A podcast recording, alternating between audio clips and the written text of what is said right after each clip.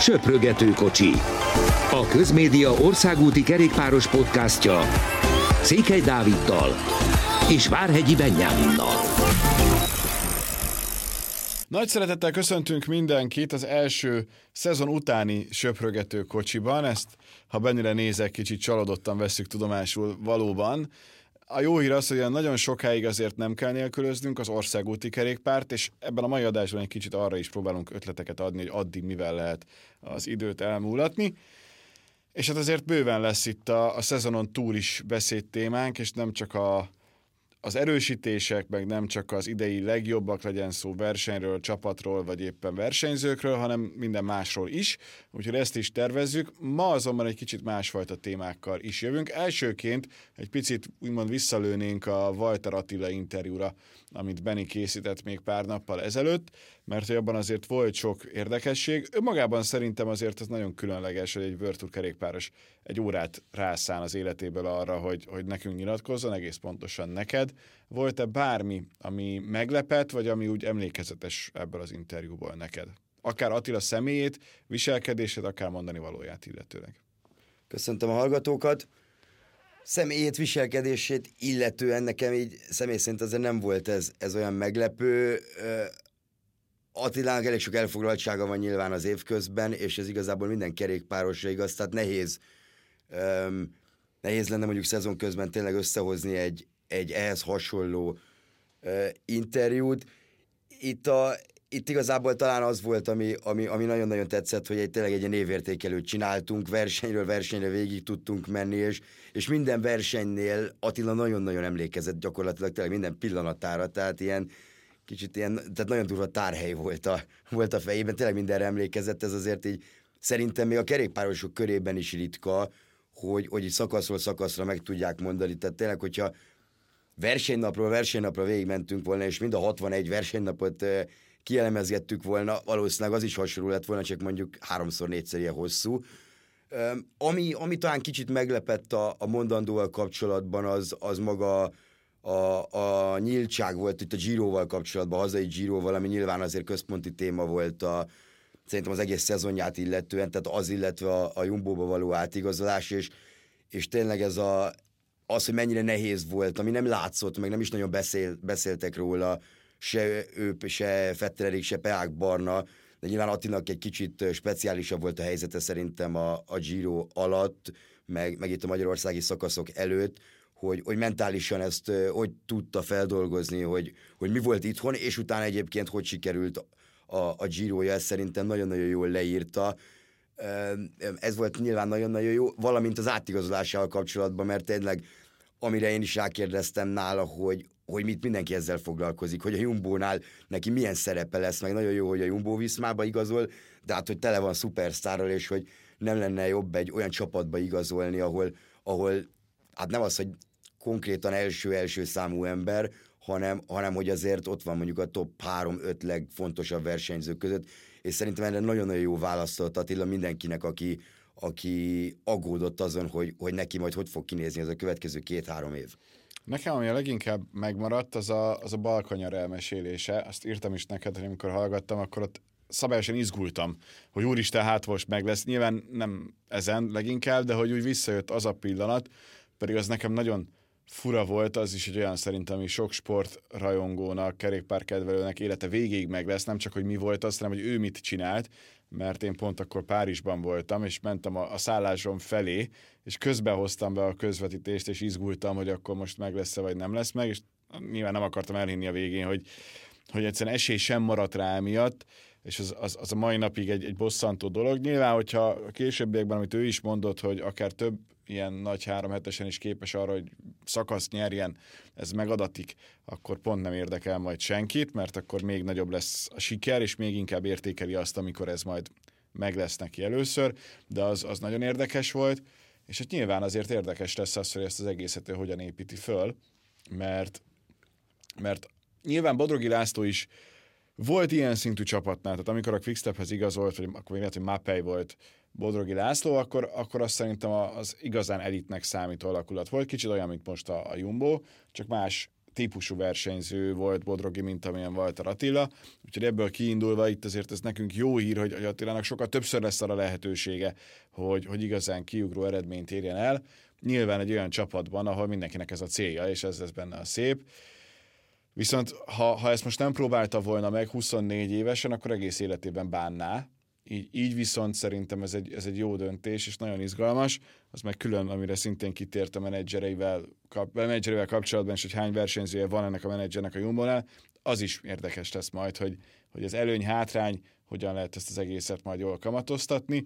Minden esetre már csak emiatt is kezdődhetne a, az új szezon, mert hogy, mert nagyon kíváncsi vagyok, hogy milyen őt Jumbo mezben látni, megtudni a programot, hogy akkor hogyan is néz ki, min indul, tényleg mondjuk egy strádán tud-e még jobb eredményt elérni, vagy mondjuk a, a katalán kör utolsó szakaszán, amit még említett. Szóval ezért ez egy, ez egy érdekes történet lesz, hogy ő mennyit tud tanulni. Nekem, bár nem vagyok benne ebben a kerékpársportban, úgyhogy ebből nagyon komoly következtetés lehessen levonni, de meggyőződésem, hogy a Jumbo szakmailag emeletekkel magasabb szinten van, mint, a, mint az FDZ volt, és az FDZ sem gyenge, meg azért egész jó szezonjai vannak, de szerintem, amit én olvasgattam különböző cikkeket ezzel kapcsolatban, hát azért a Jumbo az más lesz.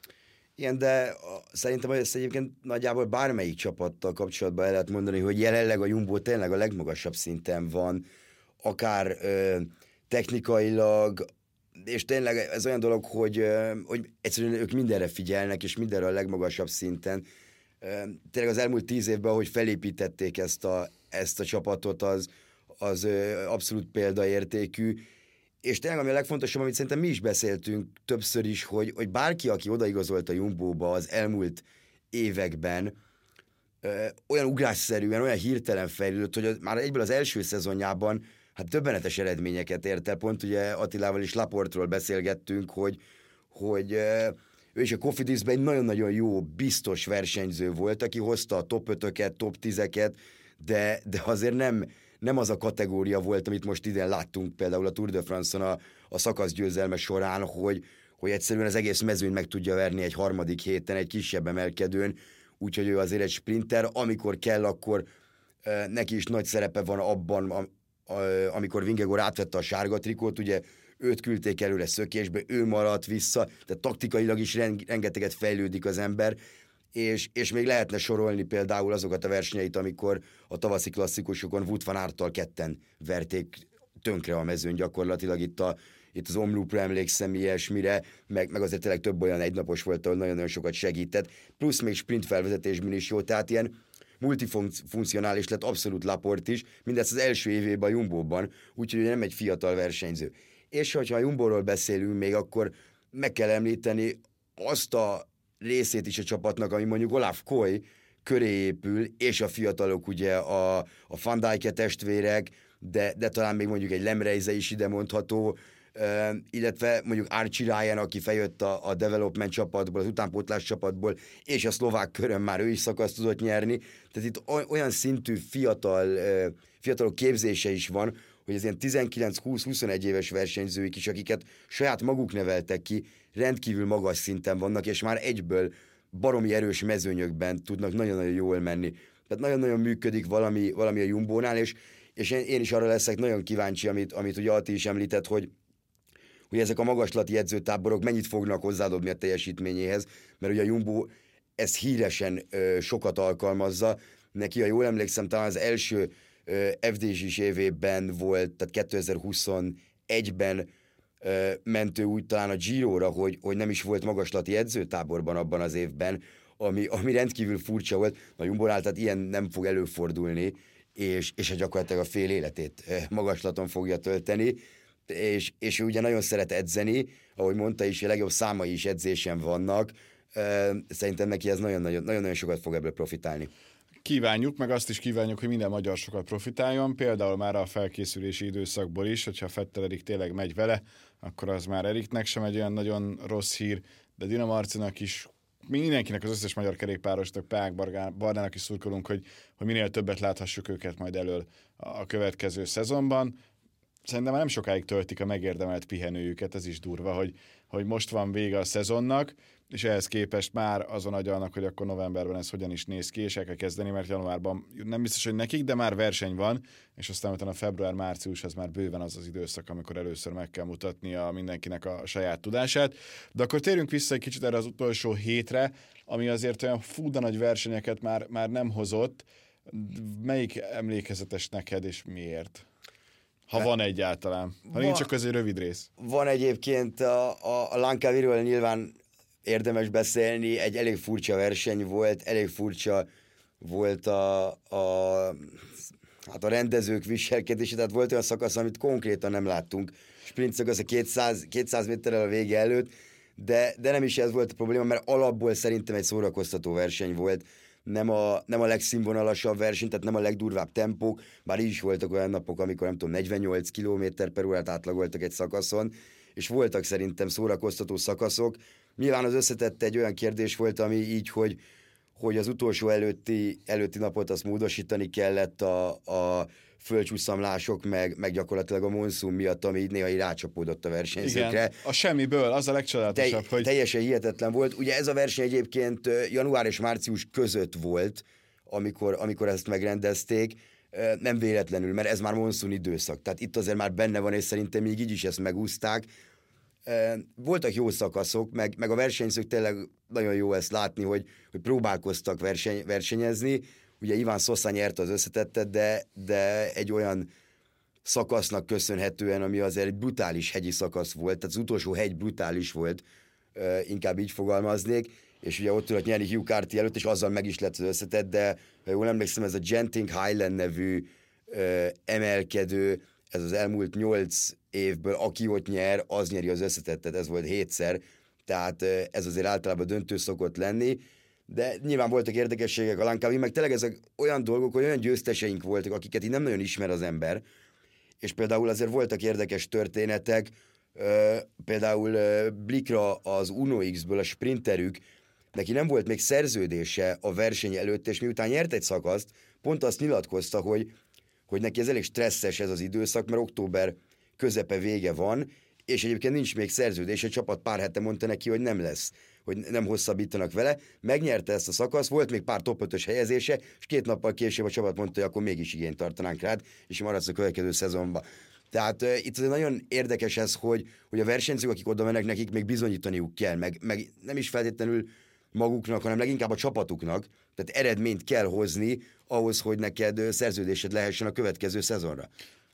És, és úgy, amit még én kiemelnék, mert, mert őt nagyon kedvelem, mint versenyzőt is, mert nagyon szimpatikus figura. Torsten Trajen az Uno x ugye harmadik lett a, az összetetben, úgyhogy májusban nála a hererákot diagnosztizáltak egy doping teszt után. Nem is nagyon hittel, hogy mi, mi történik. Egy, egy elég nagyobb méretű daganatot találtak, de, de szerencsére nem terjedt tovább, ezért egy műtéttel ezt meg tudták oldani, és, és gyakorlatilag meg is gyógyult, tehát azt látjuk, hogy már versenyzik is. Azért ez nagyon-nagyon komoly történet szerintem főleg egy dopingtest során találtak nála olyan Mire jó egy dopingtest? Igen, olyan, olyan értékeket, ami a férfiaknál általában hererák képződését mutatja a szervezetben, és ez valami hihetetlen, hogy, hogy ez így történt, és az is, hogy, hogy Tryon már versenyezni tud, pedig neki egy elég jó szezonja volt, tényleg több napos versenyeken nagyon jól ment, meg ő egy jó hegyi menő, tehát sok sikert kívánok neki a, a továbbiakban is. Hát bízunk benne, hogy látjuk őt majd még igazán magas szinten teljesíteni. Azért kicsit talán tényleg a bélyegét rányomta, hogy szezon vége van ezekre a versenyekre, mert hogy, mert hogy azért nem mondom, hogy minden erről szólt a, a sportvilágban, hogy akkor most, ha olvasod a lékipet, akkor nem tudom, oldalakon keresztül a lánkáviról írnak, de ettől függetlenül azért az is egy olyan verseny, ahol van, aki tud szép eredményeket elérni, és azok is nagyon meghatározóak. Mondjuk ezeknek a versenyzőknek indul a legkésőbb a, a pihenés, és lehet, hogy lesz a legrövidebb, vagy éppen tolódik ki a leginkább, hát ezt majd meglátjuk. Volt itt még Kronodénation is, meg, meg, meg volt itt még azért kisebb olasz verseny is. Érdekes, hogy mennyi mindenről van közvetítés például önmagában már, ez is nagyon durva, pedig tényleg nem egy olcsó műfaj, de látjuk, hogy lehet olcsón rosszat, meg, meg drágá jót csinálni, ez most szerintem a Lankevin is kiderült, még akkor is, hogyha a felhőszakadással, a cunamival semmit nem tudsz kezdeni, tehát az, ha jön, akkor nincs adás, ez ez amíg világ a világ így lesz. Igen, ami még, ami még vicces volt talán Kevin, hogy azért nem egyszer látott olyat az ember, hogy, hogy majmok ültek az út szélén, és, és nézték igazából a versenyt. Nagyon agresszívak egyébként azok a majmok a világ azon táján. Igen, viszont szerencsére azért nem bántottak senkit. A versenyzők szerintem azért ez hozzá vannak szokva. Van, aki más ö, sokadik alkalommal indult talán Kevin, de, de ilyet mindig vicces látni, meg, meg egyébként egy nagyon szép tájakon mentek, meg ezek az esőerdők jól néznek ki, de, de hát nem tudom, Rövidek voltak a szakaszok, az volt a szerencséjük a versenyzőknek, tehát tényleg itt egy szakasz volt talán 150 kilométernél hosszabb, és, és azért ez abból a szempontból jó, hogy szezon vége van, nem kell 5-6 órát a, a, a nyerekben tölteni, meg hát tényleg ez most lehet, hogy ömlik az eső, de akkor is van ez a 30-32 fok olyan szintű páratartalommal, amiben rendkívül nehéz gyakorlatilag sétálni is, tehát nem az, hogy, hogy bármilyen sporttevékenységet végezni, a versenyekkel kapcsolatban, amit még kiemelnék, az a két olasz verseny, mert, mert mind a kettőn UAE dominancia volt, de, de ez a Veneto Classic, ugye a, a, a szerdai volt, még két héttel ezelőtt szerdai, a Giro del Veneto, és a Veneto Classic van, az az utolsó verseny, ami egy nagyon-nagyon jó verseny szerintem. Ugye Filippo Pozzato szervezi ezeket a versenyeket, és nem titkolt célja, hogy, hogy ezt a Veneto Classicot a Tour szintre próbálja majd emelni, és a pálya megvan hozzá, körpálya, olyan emelkedők, amiket Belgiumban látunk, kocka, vagy hát macskakövön egész pontosan, egy ilyen kis körpálya, nem tudom, egy kilométer, tizenik százaléka a meredekség, majd utána még beraknak egy, egy murvás részt, ami szintén elég meredek emelkedő, és onnan egy technikás lejtmenet, és onnan a befutó.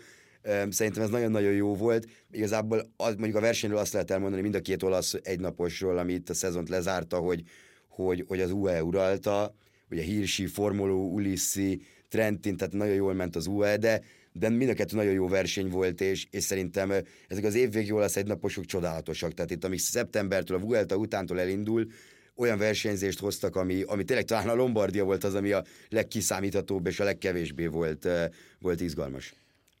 Mi gondolsz a arról a Grével Murva világbajnoki versenyről, mert szerintem ez is érdekes, egy picit visszalőve rá, hogy ennek mennyire van foganatja, csak röviden. Abszolút van, nagyon úgy tűnik. Tehát amikor ilyen versenyzők elmennek, akkor, akkor van. Az érdekes, hogy, hogy ugye van egy világkupa sorozata is, ugye a Grével egy elég új szakág, ugye nem véletlenül ez volt az első világbajnokság, de van ugye egy világkupa sorozat, viszont az ebből a szempontból nem igazán számít semmit. Tehát az, hogy mondjuk melyik helyről indulhatsz, mondjuk nyilván ez, ez azért sokkal közelebb áll az országúthoz. Van der Poel mondta talán, hogy ez az országút és a, és a cyclocross keveréke gyakorlatilag. Tehát ez úgy kell elképzelni, hogy, hogy nem nagyon kell hozzá e, technikailag más, más tudás, mint ami mondjuk egy cyclocrosshoz kéne, viszont ezért is e, csinálják, e, vagy próbálták ki ezt sokan, tényleg, ha megnézzük, most így teljesen pontosan nem emlékszem a világbajnokság végeredményére abból a szempontból, hogy, hogy a top 20-ból hát nem akarok hülyeséget mondani, de szerintem 15-en profi országútisok, tehát egy Fanavermát, ugye Gianni Fermers nyerte az Alpecinből, de ott volt Van der Poel, Miguel Angel López is indult, Lucenko is indult, csomóan a Lombardia után indultak, Pogácsár például ott volt a helyszínen a világbajnokságon, és elmondta, hogy ő is mindenképp szeretne a következő indulni és, és azt gondolom, hogy ez jót fog tenni magának a, a szakáknak, hogyha ilyen versenyzők indulnak, mert, mert, mert akkor nézni fogják az emberek. Jó, szerintem ennyi nagyjából az elmúlt versenyekről. Most jön az a rész, amit tanap beszéltünk, hogy három-három dolgot kell, tanácsot kell adnunk, hogy a következő hónapok, amíg nem jön az újabb verseny, addig hogyan is tudnak egy picit egyszerűbbek lenni kerékpár tekintetében. Megadom a lehetőséget, hogy az első ilyen ötlet az a tiéd legyen. Az első ötlet az, az szerintem nagyon-nagyon egyszerű. Nekem fel van írva legalább 6-8 olyan verseny, amit még nem láttam ebből a szezonból. Arctic Race of Norway, német kör, stb., amik, amik sajnos nem fértek bele az időbe. Én egészen biztos, hogy ezeket fogom megnézni. Főleg az Arctic Race of Norway-t, mert, mert az pedig egy gyönyörű verseny. Tehát csak leül az ember és nézi, és már az pontosan elég. Igen, ugye én is gondoltam, hogy hasonlóra, hogy a, a versenyeket vissza kell nézni, meg, meg meg felidézni az idei szezon nagy pillanatait, amit nyilván úgy a legegyszerűbb megtenni, hogyha az embernek van player előfizetése, ez itt most picit a reklám helye, de szerintem ennyit megérdemel a, a történet, mint, mint kerékpár rajongó. Én azt mondom egyébként, hogy YouTube-on is vannak nagyon jó korábbi szakaszok, nem csak ebből a szezonból, és én ilyenkor mindig egy kicsit ilyen Armstrong, Ulrich, Indurain, és ezeknek a, a versenyeknek, versenyzőknek a nagy, nagy szakaszait érdemes szerintem felidézni, akár nem csak magyar, hanem külföldi nyelven is, bár bár van egy-két olyan Giro szakasz, ami ilyen közvetítésében kifejezetten vicces és fönt van, de de egyébként szerintem nagyon izgalmas meghallgatni ezt franciául, olaszul, hogy ők hogy csinálják, hogyan mondják, mit lehet, hogy meg a régi, régi időket, én ezt nagyon szerettem mindig ilyenkor, úgyhogy én ezzel egészíteném ki azt, amit te mondtál, hogy az idei szezon az nyilván az se rossz, meg voltak nagy események, de hogy az ilyen 10-15-20 évvel ezelőtti szakaszokat is, amik fönt vannak, főleg az ilyen királyatapok, azokat mindenképpen érdemes meglesni. Igen, erről jutott eszembe egyébként, hogy, hogy ez, például az, azt is jó, meg érdemes szerintem csinálni, mikor kijönnek a nagy versenyeknek az útvonalai, ugye a Giro már kijött erről, majd talán fogunk is beszélni, meg a túr is jövő jön, akkor a komoly hegyek, hogyha az ember elolvas, hogy ez a hegy mikor volt utoljára, mondjuk olyat visszanézni, mert ezek mind ugye szintén fent vannak, meg a versenyeket is, talán az ideieket úgy jó visszanézni, a csapatok már 40-50 perc, egy órás dokumentumfilmeket raknak fel a YouTube-ra, amik bemutatják kicsit bel- belülről az adott versenyt, és mondjuk egy Tour de France-ról szinte minden csapat rak föl, meg egy Giro-ról, meg egy Vuelta-ról, és, és szerintem ezekből egy picit jobban vissza is adja az ember, mint hogyha leüléséken megnézi a szakaszt, amit egyébként már nem tudom, egyszer látott, meg kétszer egyébként összefoglalóban. Következő? Következő az mindenképp az Zwift kipróbálása lenne, de ez jutott eszembe, mert a csapatok nagyon sok olyat szerveznek, igazából ez tényleg ez egy olyan program, amire regisztrál az ember nyugodtan, és utána ül otthon, akár a szobabiciklén, akár a görgőjén, azért manapság már tényleg a legtöbb ember, aki kerékpárt néz, az, az valamilyen szinten kerékpározik is, és, és ezt a programot érdemes, mert igazából a kedvencekkel lehet tekerni, tehát ez a minden csapat megadja a lehetőséget arra, hogy, hogy, hogy akkor megszervez egy, egy ilyen virtuális közönség találkozót, ahol XY-nal együtt mehetsz. Szerintem ez mindig nagyon jó, meg, meg, meg igazából még tényleg ismerkedni is lehet külföldi kerékpárrajongókkal. Tehát szerintem, szerintem abszolút ez is, ez is, ez is egy jó, jó program lehet a térre. Nyilván ez nem lesz annyira meglepetés nekem, mint második. Az az, hogy kell nézni nem országúti kerékpárt, és itt szerintem Vas Katablankát nyugodtan hozhatjuk, aki talán még nem is veszített versenyt ebben a Igen, szezonban. Hétvégén meg is nyert, meg előtte nyert hármat. Nyilván ezek nem a, a világkupa versenyek, mert az első két fordulóra nem megy el, de ezek az egy órák azért nagyon izgalmasak lehetnek, meg nyilván a férfi versenyek is, és hála Istennek ez is Európában egyre népszerűbb, egyre többet közvetítik, úgyhogy, úgyhogy ez a következő, hogy lehetséges, ezt nem látunk, de azért van pályakerékpár, bár hozzáteszem, engem annyira nem hozott lázba, olimpián lázba hoz a, a pályakerékpár, de, de azon túl egy ilyen pályakerékpáros VB az kevésbé hoz lázba. Igen, voltak nagy dolgok, nyilván majd így, így mikor XY versenyző így szóba kerül valami fajta, biztos elmondjuk, hogy nem tudom, aranyérmet nyert pályán, meg ilyen jó pályás, de, de valóban azért, ugye nagyon közel volt a VB meg az EB egymáshoz egyébként, tehát az is, az is egy másik dolog, de olimpián nyilván az a legfontosabb, és mindenki most is a pálya VB-n elmondta, hogy azért volt nagyon fontos, hogy eljöjjön erre a helyszínre, mert ez ugyanaz a helyszín, ahol majd 24-ben az olimpia lesz, és, és kicsit azért hozzászokjanak, de például a hangulatot mindenki kiemelte, szóval az olimpián is valószínűleg nagyon jó lesz. És akkor a harmadik? Nézze a foci VB-t leginkább. Ah, ugyanezt akartam mondani. én is mondani, igen. Szerencsé, hogy megengedted, hogy én kezdjem ezt a hármat, de, de, de azt gondolom, hogy ehhez azért nem kell külön motiváció, mert, mert az mindenkit el fog kapni valószínűleg. Még szerintem olyanokat is, akik, akik azért egyáltalán nem kedvelik a futballt, vagy alapesetben nem nézik. Foci világbajnokság az, az mindig egy ilyen össznépi dolog, mert még akkor is, hogyha télen lesz, de, de azt senki nem tudja, milyen még, hogy télen lesz, mert még nem volt ilyen. Így van, úgyhogy ez, ez mindenképpen. Én még egyet, egyet gondoltam egy újabbat, de nyilván az már nagyon pénztárca kérdés, de hogy ilyenkor esetleg valahol elmenni, ahol jobb idő van, és ott bérelni kerékpárt, és egy-két ilyen, ilyen hosszabb túrát esetleg megejteni, mert mert annál nagyobb feltöltődés nincsen, de nyilván ezt mindenkinek a pénztárcája dönti el, hogy akkor most minden hogyan. Ez abszolút személyes, de szerintem egy-egy ilyen podcastbe belefér, ahelyett, hogy a wellnessre valaki kifizetne pénzt, lehet találni hasonló kategóriában jegyárakat szállással, repülővel, Szicíliába és környékére, ott meg csak adnak az embernek egy kerékpárt, amivel lehet bringázni egyet. Úgyhogy ez az ilyen nagyon plusz, amit kívánunk, hogy mindenkinek adasson meg, mert ha igen, akkor az egy, az egy nagyon jó nagyon jó feltöltődés. A, a sötét, szürke novemberre, ami szerintem az egész év legrosszabb hónapja, hogyha ilyet még lehet mondani. Szó, hogy mondod, mert akkor van a születésnapom, tehát... Hát ez a világnak egy rossz hír, de nem viccelek. Na, az utolsó témánk, Giro, megvan az útvonal, Nem tudom, mennyi volt Evenepul Otca előzetesen arra, hogy megnyeri, de szerintem a töredékére esett le, mert annyira egyértelműen az idei Vuelta győztesnek találták ki.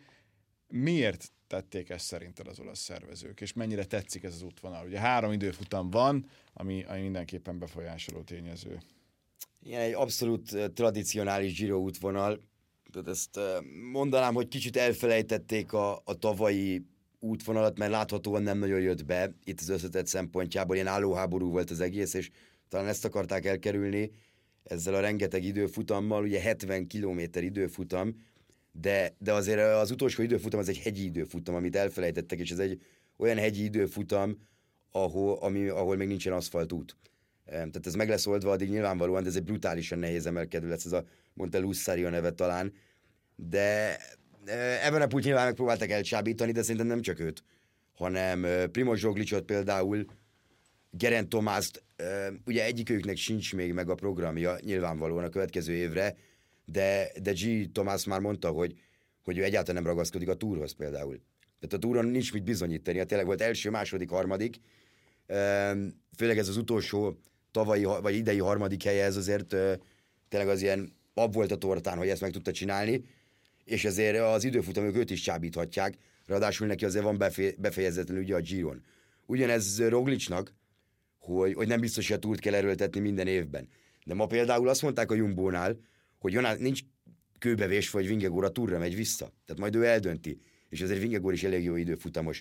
Tehát az, hogy Remco nyilván top favorit lenne, ha elindulna, de ez amiatt, ahogy ment a Vueltán, meg ahogy ment a világbajnokságon, meg igazából az egész szezonban, de ez egy nagyon nehéz útvonal lenne neki, mert, mert az utolsó hét megint valami elképesztően nehéz. Tehát tényleg olyan emelkedők vannak ott, meg olyan szakaszok, és a Giro nagyon örülök, hogy visszatért arra, hogy jól emlékszem, 6 vagy 7 szakasz van, ami 200 kilométernél hosszabb, három van, ami 5000 méternél több a szint, tehát annyira nehéz napok vannak, reméljük a hó nem szól közbe, de, de hogy itt valami olyasmitnek tűnik nekem, hogy, hogy az időfutamokon az első kettőn, ugye az első 18, a második meg 33 kilométer, ott nyilván a jó időfutamok olyan előnyöket fognak szerezni, hogy mindenképpen támadnod kell. Ne az legyen, mint az idén, hogy olyan kicsik a különbség, mennyi volt? Egy-két másodperc volt Indli és Karapász között. De tényleg az egy három hetes harmadik hetében hát szinte elképzelhetetlen a mai időkben, és azt próbálják, hogy támadnia kelljen majd a jó hegyi menőknek, mert nyilván percekkel lesznek lemaradva egy akár Evenepul, akár Roglic, akár ilyen, ö, hasonló típusú versenyzőkhöz képest. Nekem tetszik amúgy ez az útvonal, de, de nyilvánvalóan mindig az, azon múlik, hogy a versenyzők hogy versenyzik. Itt azért nehéz lesz úgy versenyezni, mint tavaly, mert muszáj lesz neked támadnod, hogyha gyengébb vagy időfutamba, viszont erre meg lesznek a, meg lesznek a szakaszok, és, és ez tényleg a 20. szakaszon fog eldőlni. Az nekem kicsit furcsa, hogy, hogy a két legnehezebb szakasz, ami szerintem a 19. abszolút, ö, és, a, és a 20. ugye a hegyi időfutam, ezek egymás után vannak, de, de igazából az a jó ebben, hogy az egyik egy időfutam, ahol, ahol igazából minden, ami a csövön kifér. Tehát arra nem tartalékolsz egy 20 kilométeres időfutamra, nem tudsz tartalékolni, annyira nehéz az előző nap. Szóval, szóval érdekes lesz. Nyilvánvalóan próbálták úgy az útvonalat csinálni, hogy egyébként Remco Evenepoel eljöjjön, és, és neki már egyébként már megvan a, az, hogy gyírozik vagy túrozik, de mivel ő ugye nem keresi a média figyelmet, hanem próbálja kerülni, ezért azt mondták, hogy megvan, de majd csak januárban áruljuk el. Ez volt itt a héten a Quickstep-től, meg amit Remco nyilatkozott, azért ez, ez, ez annyira visszás nálam, hogy... De nem tudod még senkiről, hogy ki hová megy. Nem, egyáltalán nem tudod. Bár azért nagy csavar lenne, hogy csinálnak egy útvonalat Remco Fenevenepulnak, és ehhez képest, nem is fán, Remco Evenepoelnak, és aztán utána hirtelen azt mondja, jó, akkor én Tour de France-ra megyek. Igen, nyilvánvalóan meg kell várni a jövő hét csütörtököt, amikor a Tour útvonalát bemutatjuk. Nagyon sokan úgy vannak vele, például egy Simon Yates, ahol Matt White, ugye a Bike Exchange főnök elmondta, hogy, hogy, hogy egyébként Simon Yates szeretne váltani, tehát ő öt év a Giro-ra készült, több kevesebb sikerrel, és, és azért szere, ezek a versenyzők szeretik, hogyha, hogyha meg tudnak nyerni olyan versenyeket, például emiatt nincsenek, nem indulhat olyan versenyeken Jéz, ami, ami neki kedveznek, gondolok itt mondjuk egy baszkörre, mert, mert az túl közel van a Girohoz, meg szeretik változtatni a programjukat, de a túr útvonat mindenkinek meg kell várnia, nyilván Tadej Pogácsának nem, mert ő, ő mondta, hogy a túra fog menni, ez biztos, de még egyébként az sincs kizárva, és ezt azért nem itt az útvonal út, bemutató után, hanem hanem egy-két hónapja lehetett olvasni, hogy Wood van Aert is az idei túr után azért elgondolkodott azon, hogy ő elmenjen a Giro-ra, és azért ő elég sokáig lehetne mondjuk egy ilyen pálya rózsaszín trikóban. Tehát itt azért nagyon sokan próbálnak majd váltani. Nagyon érdekes lesz, hogy, hogy melyik csapatnál mi a, mi a prioritás, és hogy találják ki a, a programot. Nyilván most itt beszéltünk annyit Jumbós versenyzőkről, hogy Walter Attila is szóba jön, hogy, hogy neki hogy találják ki a többiek fényében a programot, meg, meg mikor leülnek beszélni. Ez nagyon-nagyon érdekes lesz, és, és, és de tényleg meg kell várni a túrt, mert, mert azután jönnek majd a hírek, ahol hivatalosan nem is mondják el, de azért a csapatvezetők el fogják mondani, hogy a mi kapitányunk valószínű ide megy, meg oda megy. Egy hét múlva okosabbak leszünk, úgyhogy beszélünk majd arról is, főleg, hogy ha minden igaz, akkor Bennének elég komoly információi lesznek, majd akár belső információi is, hogy milyen egy ilyen útvonal bemutató, úgyhogy majd ezzel is érkezünk. Köszönjük szépen mostanra a figyelmet, jó hétvégét kívánok mindenkinek, sziasztok! Köszönjük, sziasztok!